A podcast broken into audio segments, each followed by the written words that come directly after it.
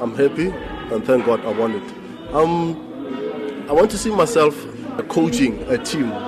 Actually, in the, in the, coming years, maybe four or five years, starting my own team.